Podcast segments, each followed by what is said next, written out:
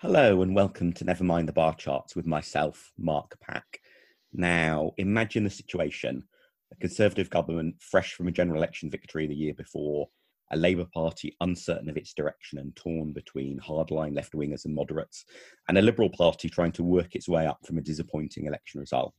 We could be talking 2020 or 1993 or 1988 or 1980 or 1971 or 1960 or well you get the picture, which is why I'm really pleased to welcome on the show this time Duncan Brack, environmental policy expert, former director of policy for the Liberal Democrats, and the closest thing the party has to an official historian with a string of publications he's written and edited with colleagues from the Liberal Democrat History Group. Welcome, Duncan. For all that, 2020 feels a very different year in British politics with both Brexit and coronavirus. It also feels, from the point of view of party politics, also in some ways quite a familiar type of year and therefore perhaps the party can learn from the past in working out where to go next. So, Duncan, you've particularly written about lessons from the 1990s on what works and doesn't work for the Liberal Democrats. What are the lessons do you think are most relevant to the Lib Dems now? Well, thank you for inviting me, and it's good to be on to um, the only regular podcast I ever actually listen to myself. So it's good to be talking to you. So what I'm in the post on the way to you for that. I'll look forward to it. So what I've been interested in is um, what became known as the project, the cooperation between Paddy Ashdown and Tony Blair in the early to mid 1990s to try and uh, break down the conservative dominance of British politics, which had lasted since 1979. And this became quite relevant in the wake of the 1992 election, when, in many ways, like the 2015 election, it looked like the two main parties, Tories and Labour, were sort of neck and neck during the election. And in fact, it ended up with the pollsters getting it all wrong. And in fact, the Conservatives won with uh, quite a comfortable majority, a bit bigger in 1992 than in mm. 2015. So um, this led uh, a period of to a period of introspection in the Labour Party about what they should do, and of course, in 2015, it led to Jeremy Corbyn. So it's a bit different there. But from our point of view, in the Liberal Democrats, the it raised the question of whether uh, what kind of cooperation there should be between the Labour Party and the Liberal Democrats, um, because it's worth mentioning, worth pointing out that in every single general election since the war, with the single exception of 1955, the combined Liberal or Liberal Democrat and Labour vote has always exceeded Conservative vote, uh, and that's true even in 2015, 17, and 19, though only just on a couple of occasions.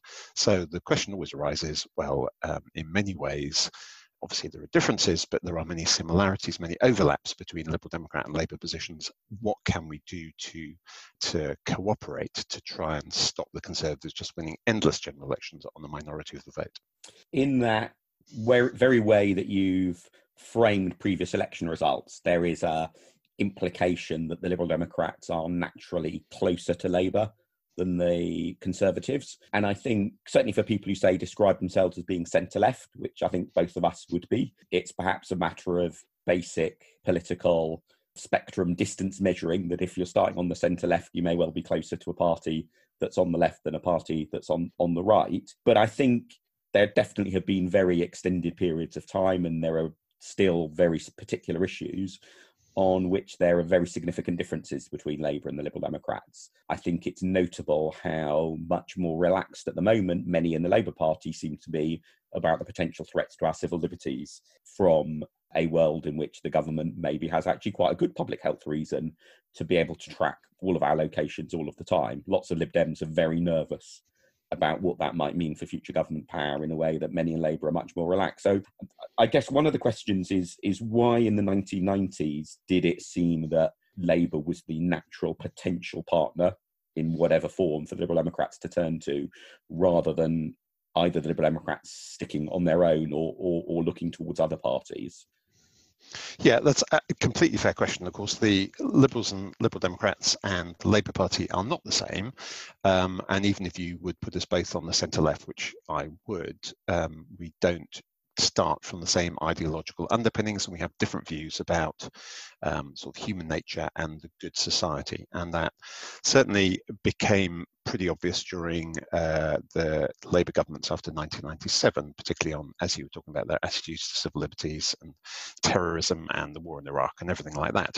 However, you can always point out the differences, but there are stronger, I would argue, similarities. And that's particularly true um, during periods of conservative government because we tend to develop a kind of shared agenda on, for example, in the 90s, the main arguments were around uh, investment in public services uh, and also a kind of constitutional reform agenda, though perhaps we'll come on to that because the Liberal Democrats had quite an important role to play in the Labour Party's thinking there, but on, you know, devolution to Scotland and Wales, freedom of information legislation, reform the House of Lords, etc., etc. And these are things that the Conservatives would never have contemplated.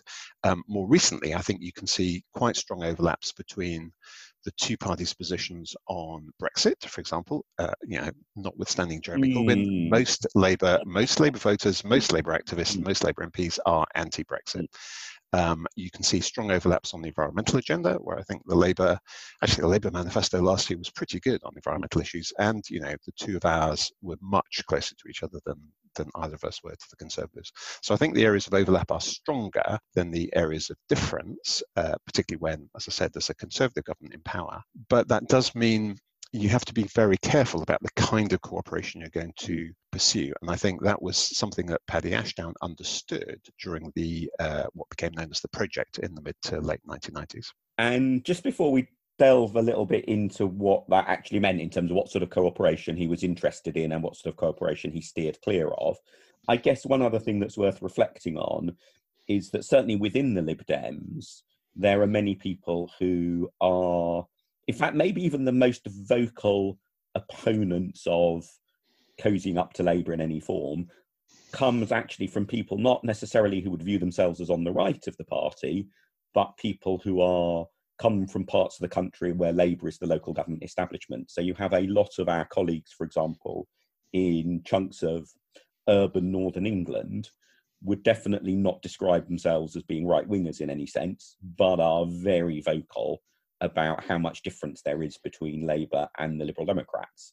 Um, and, and I guess what to me this partly illustrates is how much the electoral context matters. That if you have a party in power, and that may be in the council or in national government, whether that's Westminster, Holyrood, or Cardiff, it is very natural for opposition parties to have some common grounds which they can work together on because you are all opposition parties I'm against. And, and in that sense, it strikes me that, that maybe the Ashdown project would have played out with a Conservative Party if Labour had been the party in government at the time that Ashdown was leader of. And, and, and, and so it's, it's easy to read, I think, too much into the ideological question when it's often a matter of practical politics. Yes, I'd agree with that. And uh, obviously, where Labour in power, the the different in local government, the differences between our approaches are much more starkly demonstrated. And I would never close the door to Liberal Democrat Conservative cooperation. You know, I supported the coalition in 2010, and indeed ended up working as a special advisor to Liberal Democrat coalition minister for a couple of years. Um, but I think that uh, in general, and I mean, we saw the kind of, you know, it wasn't exactly a happy episode. Uh, I, I, think there are systematically bigger differences between us and the Conservatives and us and Labour. It's not always the case that we only get along when we're in opposition. If you look at eight years of coalition government between the Liberal Democrats and Labour in Scotland mm. and the current coalition between us in Wales and previous attempts in Wales, and even going back further into history, the Lib Lab Pact in the 1970s, I think the scope for cooperation between Liberal Democrats and Labour, depending on all sorts of things, who's the Labour leadership, you know, what the political circumstances, is generally bigger than the scope between Liberal Democrats and Conservatives. And that's particularly true at the moment when you have a particularly unpleasant and incompetent, xenophobic, nationalist Little Englander Conservative Party in power. That point about Scotland and Wales is an important one, and it's one that, for example, Andrew Adonis quite often forgets when yes, um, yes, absolutely. somebody who has who is so smart and so knowledgeable he um, he makes remarkably error prone comments about how the Lib Dems only ever go into coalition with the Tories and how evil the Lib Dems are, in part completely over overlooking a that record of Scottish coalition government between uh, Labour and the Lib Dems, and of course that as you know, at the very moment that we're speaking and recording this, there is a Liberal Democrat minister in office in power in Wales in terms of Kirsty as the education secretary there. Um, but coming back to this question about what sort of cooperation may be helpful and what might be not helpful, obviously the backdrop against Paddy becoming party leader was the fallout from the merger between the Liberals and the SDP, and prior to that, the at times nearly amazingly successful, but also at times frustratingly uh, disorganized period of the Alliance Party where the two parties spent quite a lot, lot of time arguing with each other over things like allocation of seats as to who would stand where in elections and so on. That always struck me quite heavily influenced Paddy's approach that he looked at the huge amount of time and effort that was taken up in the 1980s between the Liberals and the SDP on seat negotiations, and in part took the view that that's not time and effort well spent, especially if you've got parties that are further apart from each other. And Lib Dems and Labour definitely further apart from each other than Liberals and SDP were. Um, and therefore, he seemed to me to particularly look for ways to cooperate that don't involve seat deals. Yes, that's absolutely correct. Um, and I think, you know, Paddy became an MP in 1983, so he was uh, an MP for most of the alliance period, uh, which was 81 to 88, and saw all the enormous amounts of effort and time that were spent on uh, dividing up seats and then sorting out selection processes, whether they might be joint selection or joint closed selection or joint open selection, all that kind of thing. So uh, when people talk about cooperation between opposition parties, they often automatically think of pacts to stand down in, uh, to mutually stand down in, in seats and to divide up seats between them, in the same way that we did with the Greens and Plaid Cymru in uh, last year's election. Um, and actually that was suggested at various times in the 90s particularly by Tony Blair when he became Labour leader and was was starting on that long series of discussions with Paddy. Um, they particularly talked about the idea of a, a, seat pact in southwest England, where in most places the Liberal Democrats looked clearly better um, placed to beat the Conservatives than Labour did. But Paddy was always very clear that he wasn't didn't want to talk about that, partly because of the experience of the alliance. It was just a waste of time and it would just be very bitter, but also because it looked um, I think he had a sense, and I think this is supported by opinion polls, that it, the electorate wouldn't regard that kind of thing very um, reasonably. They, they would see it as kind of unfair parties ganging up on uh, a government um, and it was kind of somehow removing the choice from them. So, uh, and there was a seat opinion poll in the run up to the 97 election that showed that um, actually at the time the Conservative government was so unpopular that, that Liberal Democrat voters weren't particularly opposed to uh, Labour, Liberal Democrats cooperating with Labour after um, the election in government if that's what happened, but they were dead against any kind of seat deal that looked as though they were trying to um, to gang up on the Conservatives, and that would have scared people who'd voted Tory in 1992 but thinking of voting Liberal Democrat in 1997 back to the Tories. So Paddy was always very clear we weren't ever going to talk about seat deals. I guess what may have been different with the Unite to Remain arrangements last year is that arguably Brexit provided a reason that at least we hoped was going to be palatable to the public as to why arrangements between parties would feel like an act of principle rather than an act of organisational chicanery. Mm, I, I, I, very hard to predict British politics at the moment, but I guess it's more likely we'll be, you know, in the run up to the next election in a situation where those 1980s type and 1990s type viewpoints prevail rather than uh, the the possibility of it being seen as a, a principled move. Yeah, I think that's right. I mean, I think one thing you learn from political history is that there are almost no um, permanent truths, and things are highly dependent on uh, circumstances. Um, and 2019 was a bit different, though. Uh, there, I would say, certainly looking at John Curtice's analysis of the election results for the Journal of Liberal History, which we published in our last issue. Um, uh, there was no evidence that the seat deals did us or the Greens or Cymru any good at all. So, uh, but yeah, it was probably worth trying. I agree, but I think it will be the the atmosphere now is a bit different. Um, whenever the next election might be, whether it's 2024 or sooner. Um, I think you're right. I think it'll be more like the mid to late 90s, where you know there is a chance that um, the Conservative government will be deeply unpopular by then, and we have in Keir Starmer someone who is uh, far less toxic to the electorate than Jeremy Corbyn, and I would, uh, well, this remains to be seen, I think, but far more open in principle, at least, to the idea of some kind of cooperation with Liberal Democrats. So then it raises a question, which was the question that Blair and Ashdown um, addressed in the 90s what form does that cooperation take? Yeah, and I guess that neatly leads on then to the question of okay, if seat deals are going to be off the agenda, what is sensible to have on the agenda? Um, so, what was it that Paddy Ashdown looked to do with the Labour Party? Yeah, so there were three main uh, sort of themes, I think, three main approaches.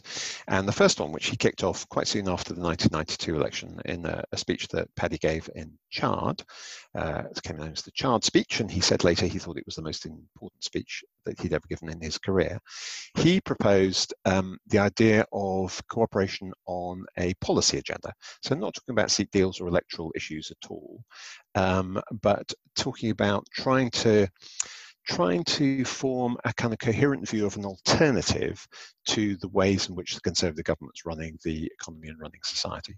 So um, it led to, he tried to focus on a number of issues like Europe. I remember we were going through the Maastricht uh, Treaty at the time and the uh, debates around the single European currency.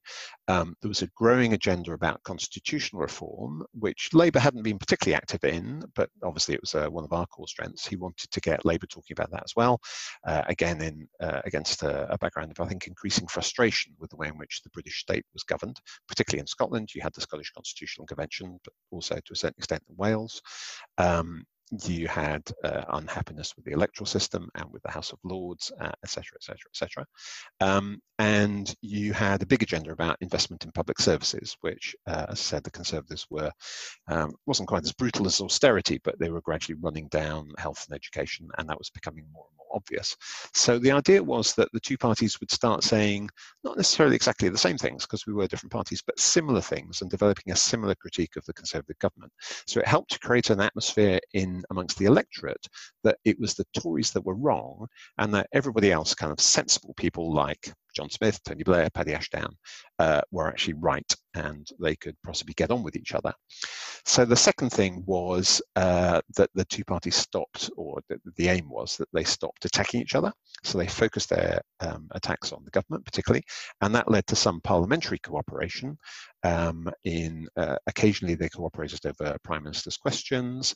They tended to avoid criticising each other too much in parliament, and that's quite different, of course, from recent years when we've seen endless Labour attacks on us mm. because of our participation in the coalition. So, I mean, even if Starmer and colleagues just stopped doing that, that would immediately um, create a bit of a difference. Um, it led to some practical um, that kind of cooperation led to some practical outcomes in that the two chief whips at the time, Archie Kirkwood for us and Donald Dewar for Labour, discovered that the Conservative whips were pairing the same Tory MPs against Labour and Liberal Democrat MPs. The idea is, you know, if you're paired, you can be absent from the House of Commons for constituency reasons or foreign trips or whatever. But the Tories were cheating basically by pairing you know, one of theirs against two opposition MPs. So they just by cooperating, they found that out, and that was quite useful. And then the third thing, and this is kind of the most exciting thing, well, I suppose there were four things really, but th- but the third thing that led to an outcome was um, the idea of covert cooperation in the run up to and during the election. So uh, obviously, we know pretty well because we're used to targeting our resources during elections now that there are plenty of seats where we can't possibly win. So we try and focus our resources, financial resources and personnel in the target seats. And the idea was that the Labour Party and the Liberal Democrats would cooperate in doing that. They'd kind of share their own uh, their, their information about what their own target seats were, and that happened. Um, so they would avoid putting lots of uh, effort into each other's target seats. Uh, and it helped, of course, in that there were relatively few cases where Labour and Liberal Democrats were fighting each other. I mean, where there were, there certainly was no let up in the contest, but mostly it was the Tories who were the enemy, and that's just as true now. Um, and they uh, encouraged outside observers to weigh in on this and encourage tactical voting. So there was a really important stage at which the Daily uh, Mirror, the main Labour supporting tabloid, just before the 97 election, published a list of 22 seats where if Labour voters backed the Liberal Democrats, the Conservatives would be defeated. And in the event, the Liberal Democrats won 20 of them in the 1997 election. And the analysis of the 97 election, which was basically a Labour landslide, um, the again, this is John Curtice, the, the, the country's favourite psephologist, concluded that the scale and impact of tactical voting in the 1997 election was unprecedented, and Labour gained between 15 and 21 seats, and the Liberal Democrats between 10 and 14 as a result of tactical switching to defeat Tory MPs. So that's a kind of major outcome where, again, you didn't have an electoral pact, but it affected the uh, the electoral outcome. I guess there's a couple of things that feel quite different about politics now compared to then. One, which maybe also made that sort of cooperation of all the different forms that you've just mentioned, Duncan, easier than it might be now. One is the popularity of Tony Blair, and that he was a phenomenally popular leader of the opposition uh, in a way that clearly Jeremy Corbyn never was. uh, but and and actually, you know, Blair's heights of popularity were were well above, you know, even what Corbyn achieved at, you know, at Corbyn's peak briefly in the 2017 election. Um, but also that the Liberal Democrats went into the 90s in a stronger position than the Liberal Democrats now. So after the you know the 1987 election felt like a crushing disappointment. The 1992 election was a bit of a disappointment as well. But in both cases, compared to where the Lib Dems are now, the party actually won many more seats and votes. And also, the party's local government base was that much bigger. So, that sense of if the Lib Dems say, well, okay, we'll concentrate on those places where we are clearly established as the main rival to the Tories, and there's some places where clearly Labour is the main rival that will maybe soft pedal a little bit. The, the the relative size of those two areas was quite different from the relative size at the moment. And in particular, I think, and we saw a little bit of this with the general election last year, there are quite a few areas where I think the Lib Dems have got a really good, strong, and convincing case to make that we are the ones who can best beat the Tories. But unless one is completely myopically tribalist about it, you have to concede that in some of those cases, some of those places, Labour has a little bit of a case to make as well.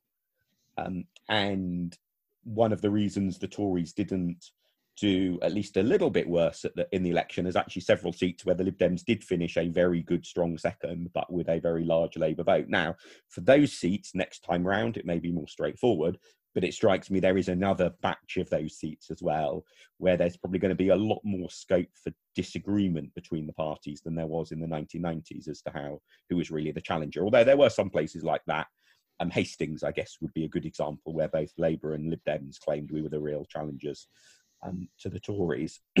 so I, I, do wonder whether part of the success, actually, of what Paddy did in the mid 1990s really was only possible because of his success in the first few years of his of his leadership. Uh, partly in making sure the party didn't disappear, obviously, but also then in beginning to rebuild the breadth of the party's support and that we perhaps need much more of that breadth of support rebuilding and that's an important part of the story that we mustn't forget even though last time it, that happened to be much more spread out over two parliaments Yes, I completely agree with that. And I mean, nobody's, you know, nobody would uh, accuse Paddy of neglecting building up the party and uh, restoring it uh, and building its local government base. And that's that's completely, in fact, a precondition for everything I've just been talking about. We have to have a strong party that appears to be able to uh, win seats in places where Labour can't, if this is worth talking about at all. But just actually going back to 1992, I mean, none of what we've talking about was obvious then when Paddy started this process. The party had just torn itself apart over merger over the previous four years, particularly 1988 1990, um, during the period when Paddy claimed that um, the Liberal Democrat support in the opinion polls at one point was just an asterisk. There was no um, no detectable support whatsoever. Actually, that was that, as anyone that was a complete urban myth, and it was never true. Um, but it was made a good story, um, like a number of things that Paddy said. Um, but I think we did fall as low we did fall as low as 4%, I think, in some opinion polls during the worst period. So, in, you know, there are some parallels with the last uh, five years post coalition. Um, the local government base had been really badly affected during those two years. I'm not sure it went quite as low as it has done recently, No, but it did didn't start to recover until 1993, 94, 95, I think, when the really big gains were made. Um, and uh, certainly by sort of 95, the Liberal Democrats looked in a much better, much stronger position than they had been in 1992. So it does depend very much what happens over the next few years. And of course, you know, because of coronavirus, it's just impossible to predict how that will happen. Starmer might uh, end up as a really effective uh, respected leader. Not likely to be as popular as Blair, I think, but he might be, you know, he might be quite effective, or he might fail in the same way that that perhaps Kinnock did. You know, we don't know. But I think uh, in the current circumstances where we have a conservative government, that almost everything it's doing is, uh, you know, as anti-liberal democrat as you can you can get. It's worth uh, at least perhaps thinking about whether we want to lay the the the framework, the foundations for this kind of cooperation, which we can take the opportunity of if uh, politics turns out the way in which we hope it hope it will. So I think um, kind of uh, trying to stimulate that kind of shared debate around policy priorities uh, that we saw in the mid 90s. Uh, and of course, at the moment when British politics and the economy and public services is just completely, everything is being turned on its head. Actually, this is a really good moment to be talking about that and trying to develop at least informal links between the two parties uh, in the way that, that Ashdown did over quite a long period from 1992 to 94, just trying to, you know, talk to people behind the scenes, have dinners with them, have discussions with them.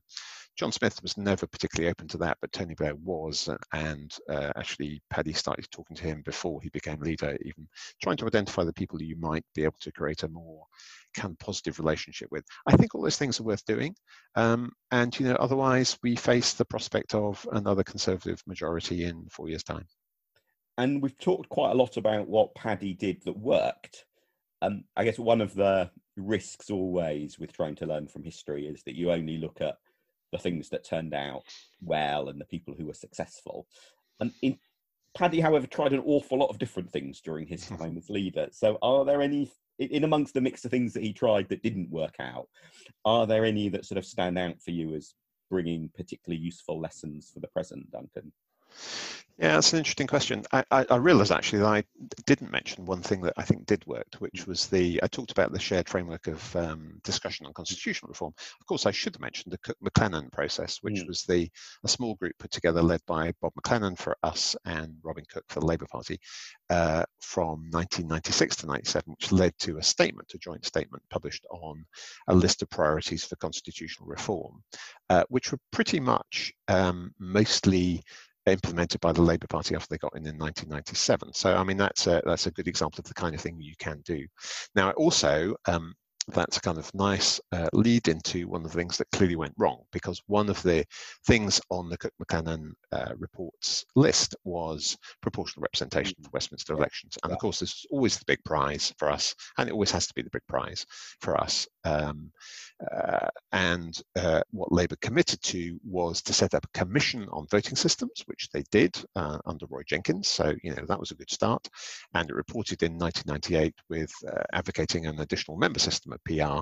Um, but then Labour also had the commitment, or at least um, it was in the Maclennan report, that there would be a referendum on the new system versus the existing system.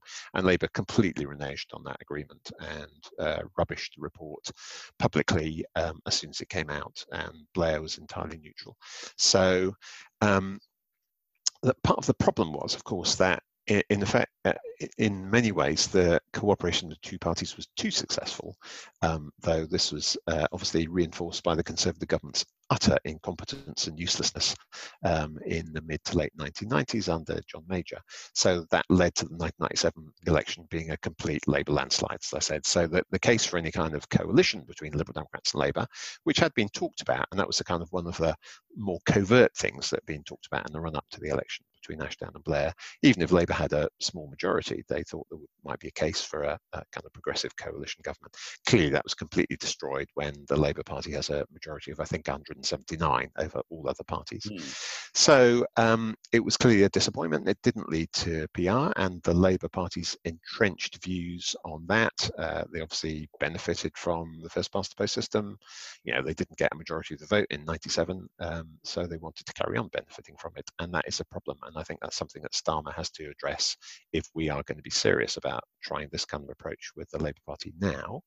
Um, and then it led to um, uh, in place of that, there was a joint consultative committee set up between Labour cabinet ministers and Liberal Democrat um, spokespeople. Um, and it's not really clear that, that really led to anything. And I think by that stage, we're talking about sort of 98 um, through to when Paddy resigned uh, as leader in 99 he'd be kind of he'd become i think fixated on trying to pursue the project to some kind of outcome, even when actually it was becoming increasingly clear that it couldn't, didn't have anywhere else to go. It run out of road. The Labour Party was never going to be serious about doing anything about PR or about anything else. So whether the Joint Consultative Committee really led to anything, no one's actually really studied or analysed. Um, I hope, if I ever have some spare time, I'd hope to be able to do that. Um, but uh, it was the kind of it was the sort of consolation prize that Paddy was clinging to, and he became increasingly uh, increasingly alienated from his activists who increasingly didn't understand why we were being so friendly to the Labour Party, which had a massive majority in House Commons, didn't need us anyway, and was starting to do lots of things like on civil liberties or public services that we didn't really agree with. So, um, but I think Paddy was realizing that, you know, by that point he was nearing the end of his leadership anyway, uh, and it was probably just as well that he resigned when he did. Otherwise, I think things could have been become much less pleasant, much more unpleasant between uh, Paddy and the, the party as a whole. Yeah, the thinking back to my reaction as a party member at the time to the announcement of the Joint Cabinet Consultative Committee, and one of the things that's I think underpinned a lot of the anger in the party was a sense of surely the only purpose of this is in some way to cozy up to the Labour Party? Is it going to somehow lead to merger, etc.? Because by that time, the Labour Party was in government and we were in opposition. And I think this reinforces the point we were talking about earlier that the bigger political context massively matters.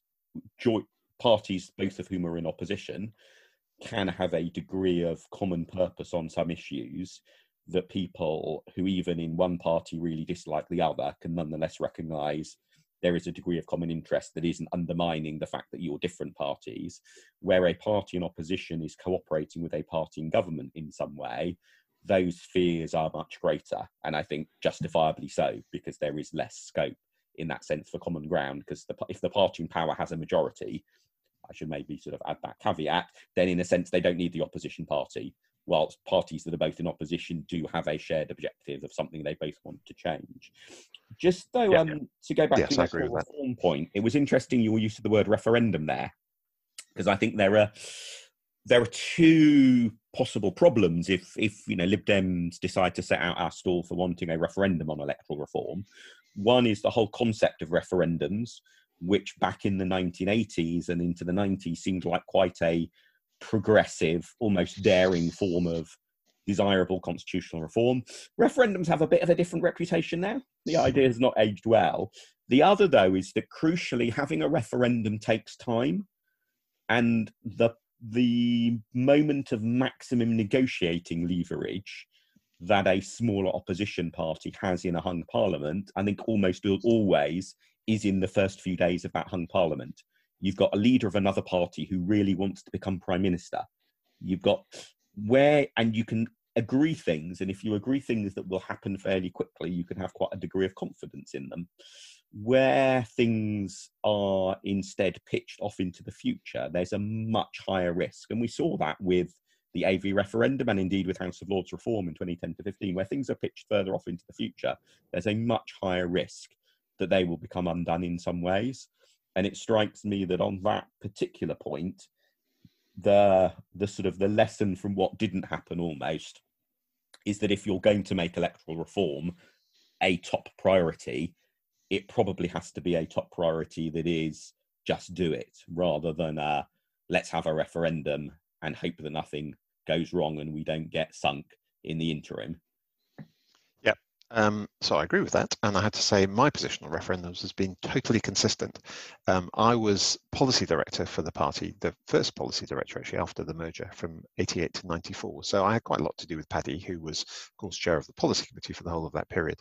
And I remember standing in his office, and he was going on about the wonders of referendums, which was sort of part of his general approach that he wanted to look for ways to engage citizens Mm. more in politics. And he thought referendums would play a useful role. And I remember saying, I think I'm against referendums in any circumstance. And I remember him saying, that's interesting. But I don't remember what he said after that, which was probably some kind of denunciation of my position. Um, That may be So, yeah. remembered it. Your memory has blanked out the 12 minute rant you then had. That's entirely possible, though he wasn't always that ranty in, in No. private. Um, so yeah, and, and my views have been completely reinforced, of course, by the A- experience of the AV referendum in 2011 and the European referendum in 2016.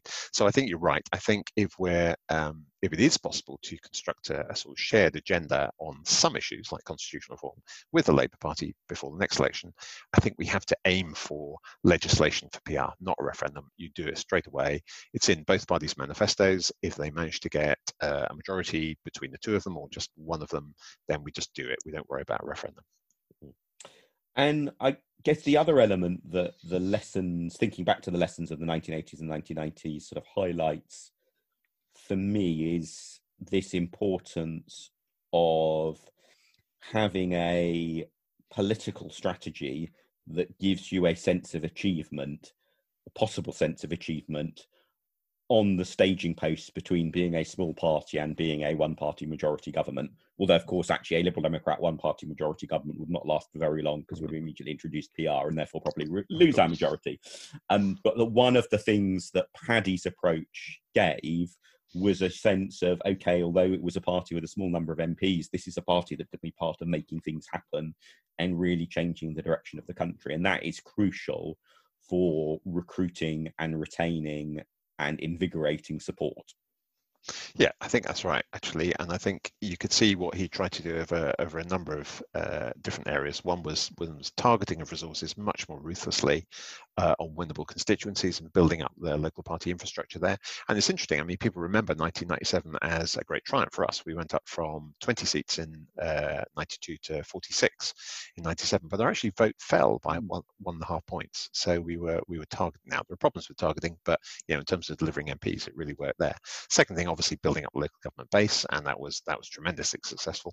And the third thing is absolutely contributing, muscling into the debate around policy options, about policy issues, and contributing something that is different from what the other parties are doing. And Paddy, I think, was really good at that. Um, for example, 1989, when he was the only party leader to call for giving Hong Kong citizens, British Hong Kong citizens, the right of abode in the UK after the Tiananmen Square massacre, which received you know received loads of criticism about you know being flooded with Chinese immigrants, but actually gained him a lot of respect as well. And it was all about fairness, about standing up for our commitments. There was later on there was the constitutional reform agenda, and then of course there was the penny on income tax for education, which was just the kind of ideal policy really in that it was different from what both other parties were saying because labour was being very fiscally responsible at the time and saying we'll stick to tory uh, spending plans when we get into power um, and the tories were obviously cutting public services. We wanted to put up tax which nobody else was talking about to pay for investment in public services and we identified ourselves with education which has always been one of the liberal democrat uh, core strengths. And I think he had a lot to say on the environmental agenda as well, which was kind of beginning to emerge into um, more into public debate at the time. So I think what is essential for our new leader, um, whenever we get them, uh, is that they make sure the party has interesting new things to say on the policy agenda, as well as building up the party infrastructure um, in terms of parliamentary and local government elections. And I guess that leads on to one other point about what the pitch is um, and what works effectively. In that, I think one area where that didn't quite work under Paddy Ashdown was communicating to voters the importance of electoral reform, because it does seem to me there is an inherent risk that if we say electoral reform is the absolute red line and that what has to be delivered in a hung parliament for us to in any way cooperate with a party being in power we also need the public to firstly know that that's going to be our red line and that's maybe one of the lessons of 2010 to make sure what the public think they're voting for and then what we do afterwards is very closely aligned so the public has to know that's our red line but it's potentially quite a tricky red line to have because although you and I both correctly think electoral reform is massively important, for many members of the public, they require quite a lot of persuasion on that. And the risk is that we have as a red line something that feels irrelevant to them. Now, I guess Paddy sort of didn't, I think, and the party as a whole didn't really get that right in 92. In part, you know, in the run up to 97, I the reaction of the of the to the lessons from 92 was to talk about more than just electoral reform but probably in a way that went so far as to really downplay electoral reform as really being any particular red line. I think trying to find some sort of happy medium between those two would very much be a challenge for the party now. I don't know if you've got any reflections on that risk of making something a red line that many members of the public say, at least initially, we're not really bothered by. Yeah, it's a good question. I think in general, I think I'm against red lines as a whole, uh, or at least being very public about your red lines, because it ends up boxing you into a corner and you end up doing things like signing a pledge on tuition fees and then having to break it. Um, I think you need to have red lines internally, but you can never predict exactly the circumstances they're going to be after the election. And, you know, a coalition or confidence to supply arrangement with one party might be better even if you don't get all your red lines than the alternative, which might be, you know, the Tories staying in power on a mm. minority government or something. So I think I think it's a mistake to emphasize your red lines too much. Mm. But having said that, clearly it is really important, as we were talking about before, that um, if there is going to be any kind of arrangement between Labour and the Liberal Democrats, any kind of cooperation, it does lead to proportional representation if that's at all possible. So I think the important thing for the next few years is to is to move Labour in that direction uh, by any means, informal, formal, public, private, any means we could think of to try and uh, persuade Labour that that's the right thing they want to do. Um, I think it's always likely to be something that's not worth talking about enormous amount um, uh, during the election campaign. Um, as you said, uh, we stressed it too much, I think, during the 1992 election, and it scared voters back to uh, the Tories in the last uh, couple of weeks. Um, we didn't really talk about the 97 election at all. It was much more about public services. And I think that's probably right. But there's a kind of, there's a, I think we need to if there's any way that we can we can move the Labour leadership in that direction um, and uh, make sure it's an absolutely cast iron commitment in their manifesto and what they'll do afterwards, then I think that's the that's the prize we ought to be aiming at. Brilliant, thank you, Duncan. I guess it's just worth adding that obviously on quite a lot of these issues that we've talked about, there's quite a range of opinion in the party. And I very much sort of gone for asking you questions, as it were, rather than particularly setting out my own views on them, in part because it's very much for the party members in the end to make the decision. And I think certainly my role as party president, a key element is making sure that members get the chance to make the key decisions on the strategy and direction of the party, and that will partly be through uh, the leadership election when that you know when that happens, and making sure that it's a well-run contest that properly involves members, probably in some more innovative ways given coronavirus and the like but also things like the party strategy process could be a little bit of a dull thing that results in a business motion that almost nobody's in the hall for, or it could be a much more vibrant and effective process. And I think it's really important, given the sorts of issues that we've talked about, that it's the latter rather than the former. Uh, but just before we wrap up, um, obviously, lots of listeners are at the moment spending rather more time reading than usual. So I just thought, Duncan, as somebody who has written and edited and read so many books, what would be the best book related to politics or policy making that you've read in the last year that you would maybe recommend to listeners? So I'm going to cheat um, here uh, for two reasons. One, because I want to get in the plug for the Liberal Democrat History Group's publications, uh, which, if you have plenty of time, we publish the Journal of Liberal History, mm. uh, which is a quarterly journal. The next one is due to come out in about two weeks' time, and you can subscribe via our website, um, www.liberalhistory.org.uk. Um, and we cover a whole range of issues from the kind of very early days of liberal thought yeah. up to uh, yesterday. for example, our last issue had, uh, as I mentioned before, John Curtice's analysis of the 97 election and we have a range of books and booklets, um, longer and shorter, kind of summaries of liberal history that I think I think everybody should uh, be reading, uh, obviously all the time. Um, on my own um, my own reading. Now, in fact, I read quite a lot of politics and policy stuff for work reasons, so I tend to um, relax more by reading about history and fiction. So I can't give you a good politics books in the last year that I've read, but I can go slightly further back uh, mm. and uh, recommend one that I read, um, I think, two or three years ago and reviewed for the Journal of Liberal History, which is David Laws's Coalition Diaries. Um, so Laws, of course, was instrumental during the coalition um, as uh, one of Nick Clegg's lieutenants, and I regularly disagreed with him on policy issues. But I have to say, he's written the most interesting analysis of the coalition, uh, and I think he was a really effective fighter for many Liberal Democrat views during the coalition. The, the first book he came out, just called Coalition, uh, is a kind of worthy and not terribly exciting analysis of how it all worked and what happened. I think, yeah, it's definitely worth reading. But Coalition Diaries, which is, as I said, just extracts from the diaries he kept during the whole period, is much more exciting read. Uh, it's quite long, but you do get real feeling for just the pressures and stresses that um, Liberal Democrat ministers operated under. And also, it's really entertaining because uh, he dealt with Michael Gove. Uh, he was a junior minister in the Department of Education when he came back, uh, when Gove uh, was Secretary of State and Dominic Cummings was his special advisor. And some of the sheer bonkers nature of Gove and Cumming is really well picked out in the diaries. And I particularly like the episode when Michael Gove fled into his own toilet and hid there until David Laws uh, left the room.